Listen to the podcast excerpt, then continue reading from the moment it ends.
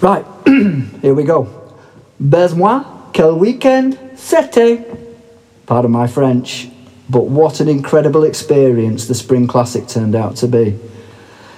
So, welcome back to episode 12 of Chopped Strength Through Vulnerability, the podcast where I'm sharing my journey as an amputee. So, this episode is going to be pretty much a recount of last weekend's Spring Classic up in Woolacombe, Devon. As I say, it was an unbelievable few days, and to do justice to all the incredible people I met, this is going to be part one of a Spring Classic double header. So let's get right into it. When I was writing the CHOP business plan, I was doing it to achieve the goal I'd set myself around November time. That goal was to acquire some grant funding, you know, free money, I go on about it enough, and to use that free money to buy some t shirts, some sweatshirts, and some hooded tops, and to sell them on my own website. And for me, it was a mental health project more than anything. It was a way for me to find some purpose in my life, to get me through the dark, rainy days of winter. And if I'm really honest, that was the limit of my ambition. Obviously, you can't write that in a business plan. There's no awarding body is going to give you money to do that. So in the business plans, I wrote how I'd look to go to surfing competitions and surf-related festivals. But I'm not sure I ever really thought it would be something that I'd actually do. But I thought it sounded good for those reading my proposal and demonstrated ambition. Once I'd secured the grant, sourced the clothes, and put them on the website, I'd achieved what I set out to do. And that pretty much coincided with the clocks going forward and the arrival of spring. Job done. My mental health project had done what I intended it to do. It had given me a purpose through winter and had helped me navigate the darkness I was dreading. However, always in the back of my mind, there's been the gnawing doubt that people, well, when I say people, what I really mean is friends, friends of friends, friends of my wife's, and old school friends have been onto the website, obviously to support me following the amputation but ultimately, they've done that out of a mixture of compassion, empathy, but also out of sympathy for me. My internal negative monologue has repeatedly told me that the sales I've made have been out of sympathy and that I've been cashing in on the sympathy pound. I'll always be grateful to those people who've been on the website, you know the one, www.thechopshop.com and made a purchase, or in some cases, a number of purchases. So thank you. Genuinely, thank you from the bottom of my heart for your support. And because you wonderful people did that, it meant I'd made my money back and I had money to reinvest. But ultimately, I know I can't expect those same people to only ever buy clothes from me. So it came to a point where I had to see whether the products and the concept I'm promoting did actually resonate with people who don't know me, with strangers, with the general public. I must have seen hundreds of adverts for the Spring Classic on Instagram since the turn of the year, but never gave any thought to actually taking the Chop Shop on tour. I think the catalyst for sending that email was my business lunch at the RAC Club on Pall Mall with the Black Farmer, Wilfred Emmanuel Jones. Now, he didn't specifically tell me to get a stall at the Spring Classic, but he did echo the sentiment of my old friend at EA Blinds, who rang me half cut one Saturday evening in November telling me, I think you might have something here, pal, with this idea. He said to me, Be bold, be brave, and that successful people aren't successful overnight, they just keep plugging away at it. Which is very much the message at the heart of Jeopardy, the Black Farmer's book on the danger of playing it safe on the path to success. One other thing at EA Blind said to me repeatedly was, people buy from people. So one day, maybe six weeks or so ago, I saw that same Spring Classic advert and thought, fuck it. No harm in sending them an email. I got an automated response back that read, if your email concerns a stall at this year's Spring Classic, the cut-off for applications was January. So I thought, fair enough, I've missed the boat on that.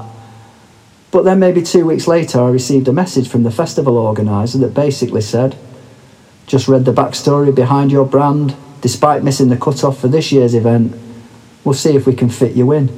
We'll be in touch. Anyway, Cutting a long story short, obviously I got a pitch. You might recall two weeks ago I attended a small store market in Truro run by Outset, who ran the business course I did and who approved my business plan and approved my grant funding. It was at this event I met at One Blue Eye Cornwall, who is going to feature prominently in this week's episode. At the Truro market, he came by my stall and said hello. We had a nice little chat, and a little while later, he popped back and bought a tee from me. My second of two customers on that day. Later that day, he tagged me in a post wearing the tee he'd bought. A few days later, he tagged me in a post bigging up this podcast. A week later, he messaged after listening to the pod saying he was also up at the Spring Classic and that we should try and get our stalls next to one another. Well, guess what? Our stalls were only next to one another. Strength in numbers and strength in vulnerability. Fortunately for me, close friends of both my wife and I have a house in Croyde, which turned out to be a 10 minute drive from the site on which the Spring Classic was being held, and they were down there in the week leading up to the festival. In addition to that, the Chop Design Elf, or creative director to give him his proper title, was also in Croyde that week. So everything was falling into place nicely. In the week leading up to the event, I was becoming increasing, increasingly anxious. My anxiety centred around people not liking the brand, thinking the product was shite, and that I'd make no sales. But I kept telling myself if that does happen, I'm at a festival, and if I'm not making any sales, then I can just enjoy the event. And ultimately, what else would I have been doing last weekend? We loaded the car up on Wednesday afternoon and set off up to Croyde. Arriving in Croyde, it was great to catch up with some really good old friends. We went out that evening, sat in a field overlooking the beach on a gloriously sunny evening, listening to a fella singing and playing his guitar, tucking into some exceedingly tasty chicken burgers. But I'd be lying if I said I wasn't. Uh, I'd be lying if I said I was feeling relaxed about the following days. Before going any further with this recount, I need to say none of this would have happened without the following two guys the chop design elf, his talent and willingness to give his time to create the design set the ball rolling. So big up the man that is Cram. Thank you, my brother. Without you, none of this would have happened. Also to Sausage Jim. Now, Sausage is a real life proper businessman who's worked fucking tires, tirelessly to get where he is. He's the person I sent the business plans to, he read and reviewed them, telling me what worked, what met the brief, and what needed improving little deviation incoming. So Manchester City are currently managed by the one and only Pep Guardiola, whose success is unrivaled. But behind Pep is a team. One of those is a guy named Omar Barado. You rarely see him and you never hear from him. But when City are successful, he's one of the first people Pep runs to and hugs. And Barado always has something to whisper in Pep's ear. To me, it looks like he's Pep's mentor, a confidant, this is how I describe the sausage man. He's in the background, giving sound advice, guidance, and support. To me, he's the chopped overlord. He doesn't need to be messing around on stalls at festivals, but he's been there every step of the way. So big up the Sausage King. So that's the backstory and the build up dealt with. Let's get to the action. I'm up early on the Thursday morning, raring to go. We make our way up to the festival site. Arriving at the festival production office, upon walking in, I'm greeted by one of the organisers, Eve, who immediately says, You must be Stephen. To which I replied, That's right, how did you know? Before saying, Oh, yeah, it'll be the one arm thing, won't it? So I had a brief chat with Eve, who'd been the person I'd mainly been dealing with over email before she radios through to Alice, the festival manager, who'd read and responded to my original email. Eve to Alice, Eve to Alice, chop to here. Now that felt a bit strange hearing that, like we were a proper business and not just some one-armed chancer. We met Alice, have a brief chat, and then she instructs us to go to the accreditation office where we get our festival and exhibitor wristbands. Following this, Alice takes us to our pitch, already set up with a fine looking gazebo, is at One Blue Eye Cornwall, whose stall looked really impressive. One Blue Eye packed in his job as a contract manager for a housing association to pursue his dream. So he takes everyday plastic items such as milk bottle tops, plastic crates, and other disposable items and recycles them into products such as coasters, carabiners, earrings, hand planes for body, sur- uh, for body surfing, and skateboards. A nicer man you would never hope to meet. The last person I met I felt such an instant rapport with is my good mate, the one who does the surf and skate inspired art. You know the guy, at BWJ Artist. I'd have loved it if it, I'd have loved it if he was there too. I think he'd have done really well. But maybe next year. We set up the gazebo. As we were doing so, a smallish, cool-looking chap, long hair, beanie and beard, wanders over and introduces himself as David. Turns out, 20 plus years ago, he set up the brand Addict. Some of you may have heard of it. It's a brand I knew of, but not one that I'd ever worn. He sold Addicts 10 years or so ago for a couple of million. So, to all intents and purposes, you'd think happy days. But David had been struggling with his mental health since. He was really open about his struggles and had been in some really dark places. Sadly, he revealed he'd been suicidal on, on numerous occasions. But a year or so ago, to help him come out of the darkness, he sat down at his computer and re engage with his creative side and his love of graphic design. He was at the Spring Classic to spread the word about his new brand, Thanks, or to give it its full trademark title, Thanks.London. The Thanks.London gazebo made my Argos gazebo look like the Palace of Versailles. In place of rails, he'd strapped a scaffold tube to the top of his gazebo. He wasn't overly asked about any of that. And when he showed us his product, it was obvious to see why. The product spoke for itself. It was quality. It was really, really good. The concept behind Thanks is a series of characters from around the world. I won't list them all, but you've got Arthur, a retired black cab driver who loves a crossword with his pint. Mr. Kobayashi, a highly skilled pruner. Javier, find him painting abstract art in the streets of Barcelona. Noah, a beach loving pineapple who loves to surf. Hyro, the amazing robot vending machine. And Carlos, a guitar playing cactus who loves to party. So the blurb on the Thanks.London website reads We believe that being thankful can change the world. Maybe not the whole world, but our world and the world around us. Our laid back range of distinctive and progressive products has gratitude woven into every thread. Every piece appears positive and fresh, regardless of fads or trends. It's designed for curate, uh, it's designed for curators and conduits of street culture who want clothing that is thoughtful, purposeful, and iconic without the hype. Gratitude and positivity informs all our prints and graphics. It helps us burn away the dark clouds and fight grey and fight grey with colour and light. Thanks. Pass it on. David was generously handing out t-shirts and hooded tops to the festival staff and to other traders such as ourselves. I got Noah the surfing pineapple. The quality of his product was right up there. It had all the nice little touches, and perhaps most poignantly, on the inside hem of every tee, on a little hem tag, is the message at the heart of the brand thanks, pass it on. David was one of those guys who you could tell had partied hard.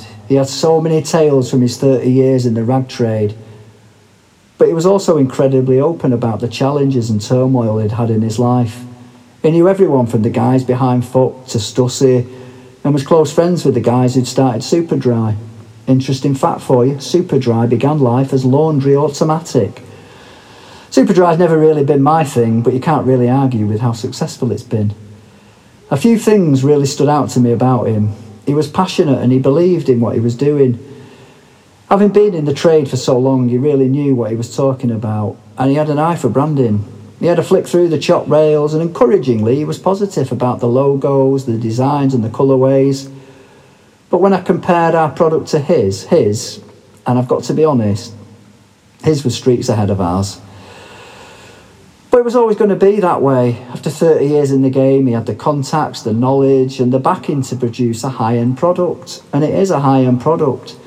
Tees on the Thanks website retail at £47 and Hood start at £120. He wasn't selling them at the festival for that price. His aim at the Spring Classic was to raise brand awareness, hence him giving away so much free stuff and selling at a significantly reduced rate.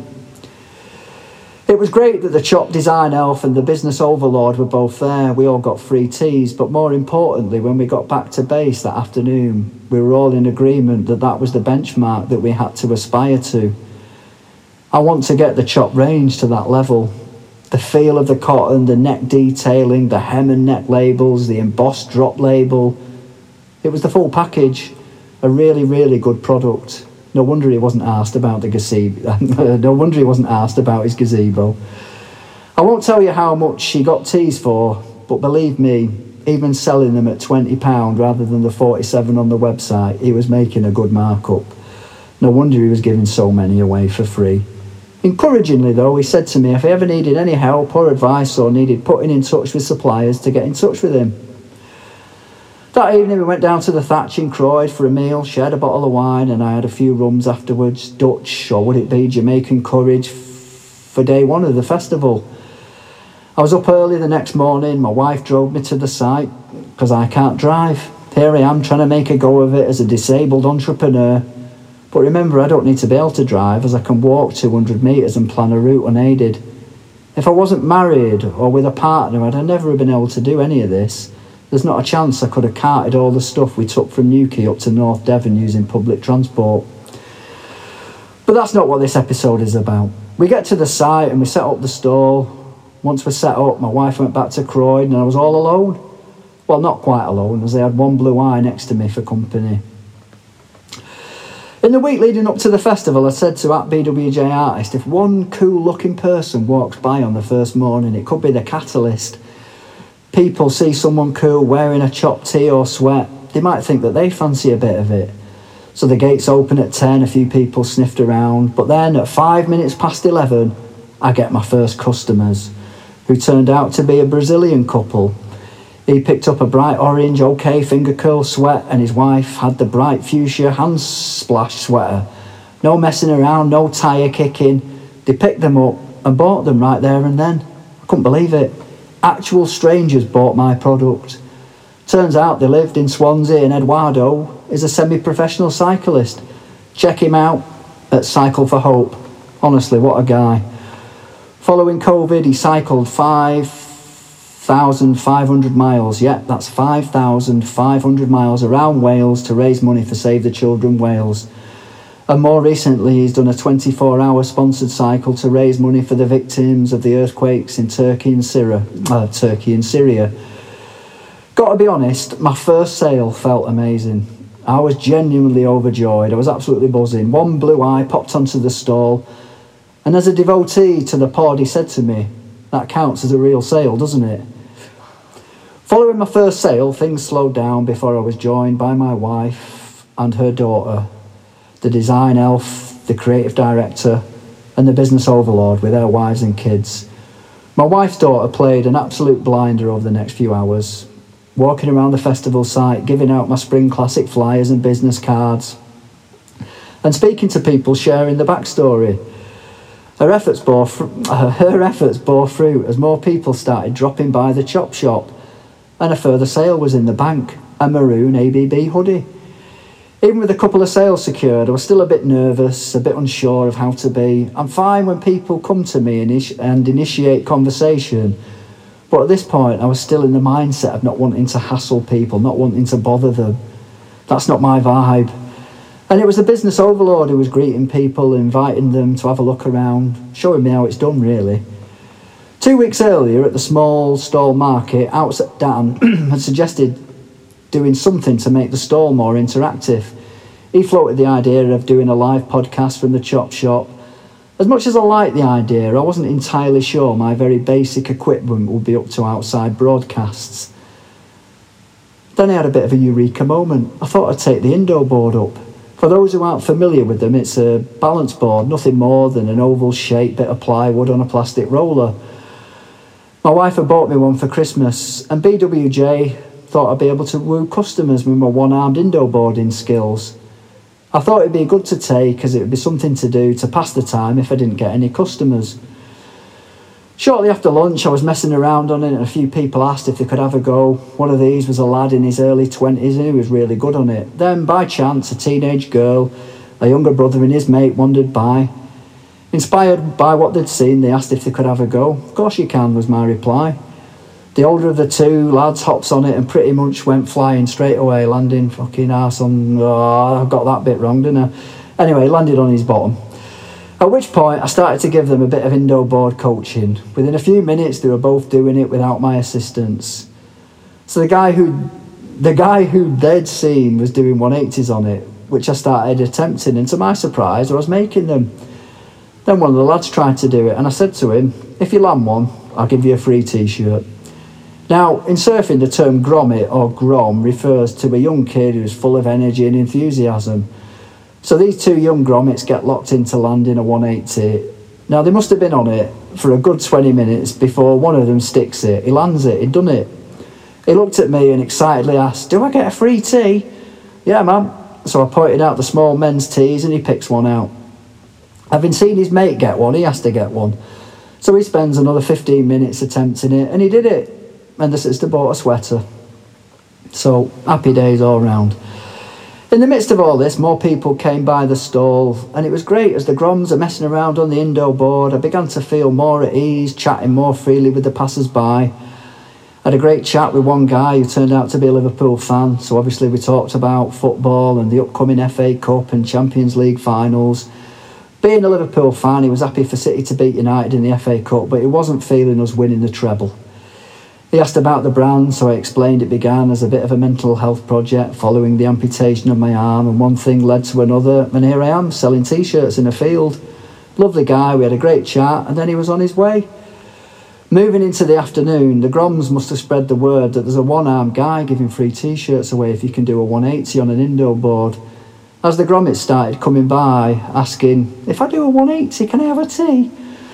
Most of them hadn't been on a balance board, so I give them a quick demonstration of what to do, and then help them get in, help them get started. Initially, giving them my arm to hold on to until they found the balance. I hadn't envisaged this happening, but it really tapped into my love of teaching and coaching. And what I realised was the Groms bring the stoke. Having the Groms out the front of the stall, to my mind, created a really nice vibe. And I guess people coming onto the stall could maybe see an authenticity to me. I think I gave away four free tees that day. Nothing like the same volume of tees as Thanks. London was dishing out, but having the Groms wear it was brilliant.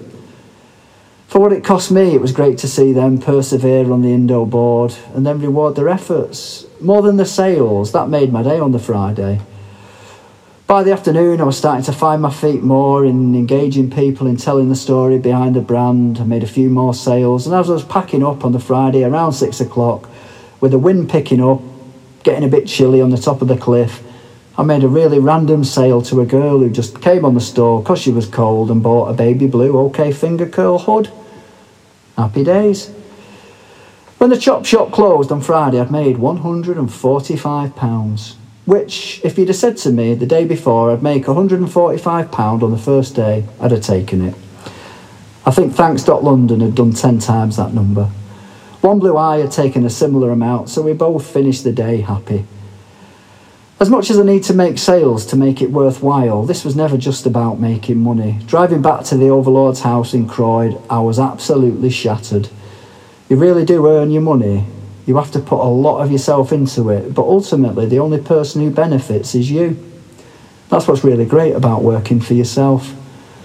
The Overlord and I sat out on the balcony looking out to sea, watching the sunset, uh, watching the sunset, enjoying a couple of cold ones. And I've got to be honest, I was absolutely worn out. And I thought, Christ, I've got to do all this again tomorrow.